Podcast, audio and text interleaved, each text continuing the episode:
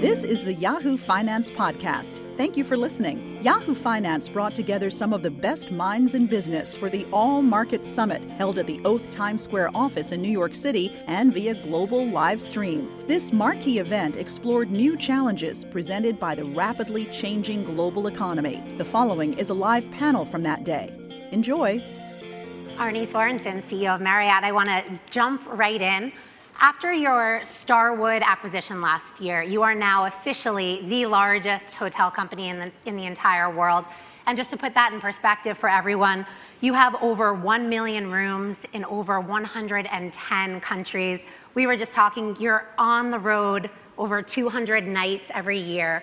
So you have as good a perspective as any on demand from consumers and from business people. GDP growth continues to be modest. Are we seeing strong demand from consumers and business travelers right now? Well, first, uh, hello everybody. Great, great to be with you all. Nice to be with you, Nicole. Um, the, uh, the the numbers are a, a, little bit big. One of the numbers I love is we're opening a hotel every 14 hours for the next three years. Wow. Uh, and and I, I, I, sort of I say that in part because it intimidates me as much as much as it excites me. Uh, but there's a, there's a lot going on out there. And when you talk about demand, it's important to think about it from a global perspective. Uh, we are in most regions of the world, most countries of the world, certainly most countries that have economies that are significant. And we see different things around the world. So China is very strong, India is very strong, uh, Europe is the strongest year we've had in probably since the Great Recession, uh, interestingly. Hmm. Uh, the United States continues to perk along at about the same pace it has for the last year or two. Okay. Uh, I wouldn't, even, notwithstanding the strength in the markets, I wouldn't say that the underlying economy, at least from the vantage point of our business, has increased materially. And any key areas of concern in the U.S.? What keeps you up at night in terms of demand? Not really. I mean, obviously, uh, September was a tough month with the natural uh, disasters that we went through, uh, and uh, you know, started starting of course in, in Houston, but then in the the Virgin Islands, Florida, and then of course in Puerto Rico finally. And the the story in the Virgin Islands and Puerto Rico is a tough story. Yeah. we've got hotels that are not just still closed, but could be closed for a year or two. Uh, and uh, obviously that has an impact to our people there, which is uh, very tough. And you sort of try and navigate through that, figure out how to help them. Uh, that's obviously not fundamentally about demand and supply. That's about uh, just the, very much the human factor, which is important to us. Yeah, it's certainly been a big story. In terms of demand and supply, though, on everyone's mind continues to be Airbnb. Valuation now standing over about $30 billion. That's creeping up toward your market cap. How has Airbnb changed your business model as it's grown? Yeah, it, ha- it hasn't had as dramatic an impact as I think most people would expect. Hmm. Uh, it is uh, clearly bringing uh, new travelers into the marketplace, which is a good thing. Uh, much of their uh, business is offering a lower priced stay uh, because it is a different quality stay. Uh, and those travelers before either maybe didn't travel, uh, or if they traveled, they maybe stayed with friends or family. Mm-hmm. Uh, that is not to say that there isn't some impact on us. Certainly, if, if you can find a place to stay for less, some number of people are going to be attracted to that. But we've never been the lowest cost provider of lodging. Uh, we're not really playing in the budget space, we're not playing in the economy space. We've wanted to be in a place where we can offer a quality experience in a great location uh, that people will come back to over and over again. And I think most customers uh, will still say, okay, if I've got the money to spend on this trip, I'd just as soon have uh, that kind of experience. And so the business has been fine for us. Online, though, continues to be a trend more broadly, particularly with travel. We've seen that massive shift to online booking. Um, our editor in chief, Andy Serwer, is going to be sitting down with Barry Diller shortly, chairman of Expedia. Yeah. Loyalty is very important to you. You talk about that a lot. How do you balance that effort with the rise of search, which tends to be based around pricing and availability? Yeah, yeah. there is so much going on still in this space, even though it's been a really interesting place for 10 years or so. And Barry and I have known each other for a number of years because of the Expedia, uh, Marriott sorts of conversations that have occurred. And I think a couple of things are important here. One, one about 55% of our business globally is our loyalty members. Mm. Uh, so those are folks we know. Uh, they are invested in our program. They're earning points when they stay. They're getting free vacations when they come back. They're by and large business travelers, but some are regular leisure travelers as well. Where Expedia started and the other online travel agents started was in the uh, only seldom occasional leisure traveler mm-hmm. Who didn't really travel enough to invest in a brand or a loyalty system, who may not have known much about uh, brand names in the hotel space. Uh, and that customer is still valuable to us, but Expedia and the others are great partners in that space because they are delivering a customer that it's harder for us to get to directly. Okay. The challenges come from as the as Expedia and Priceline and others have grown significantly. They of course want to continue to grow their business, so they want to get into business travel, and then then we start to get to the place where we have. Uh, a little bit of rivalry. Mm-hmm. Uh, frenemies is, of course, the phrase that's used over and over again.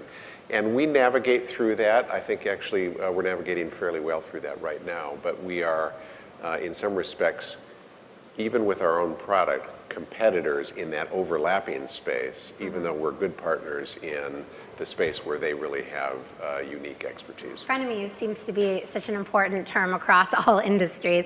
Uh, when you talk about loyalty, you have such a range of brands. Many of us here are very familiar with them. Of course, Marriott, Courtyard, now Sheraton, St. Regis, the W, the Westin. Yep. How do you build each individual brand, but also build the overall Marriott family together?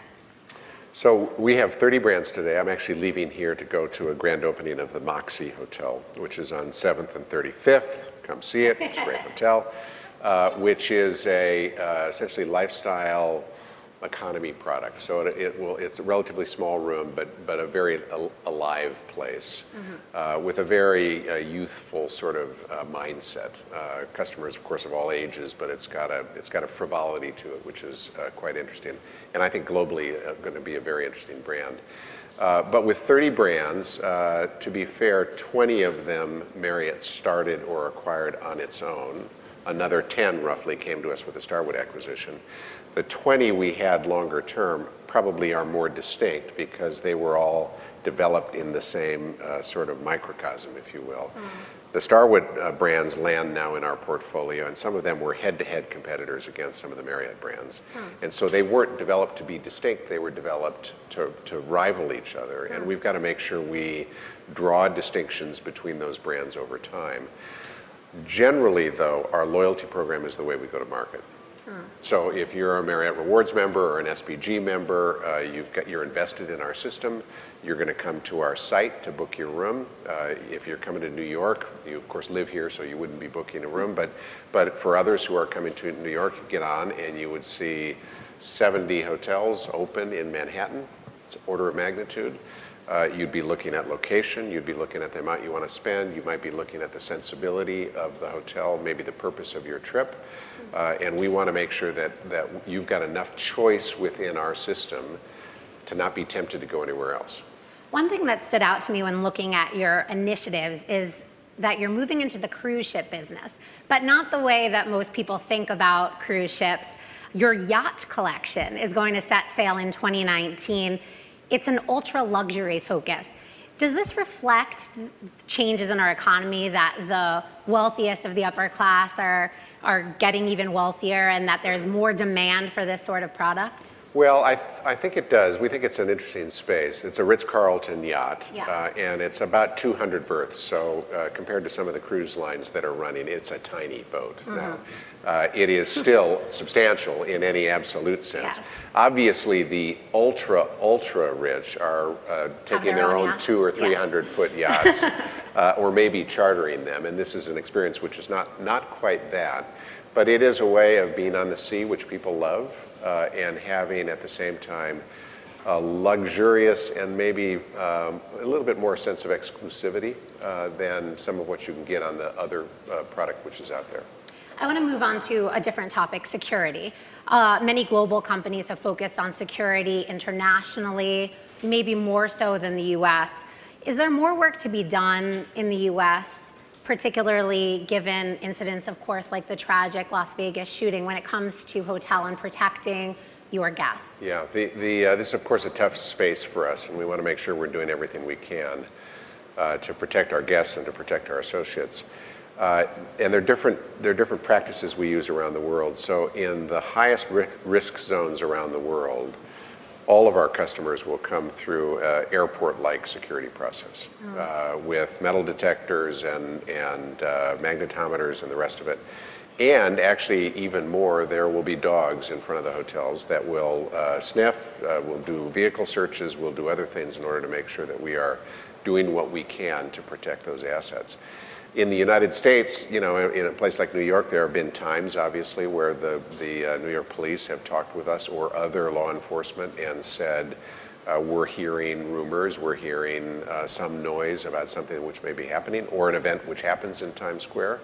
Uh, and we are coordinated with them to do the best we can to, to uh, help them and have them help us.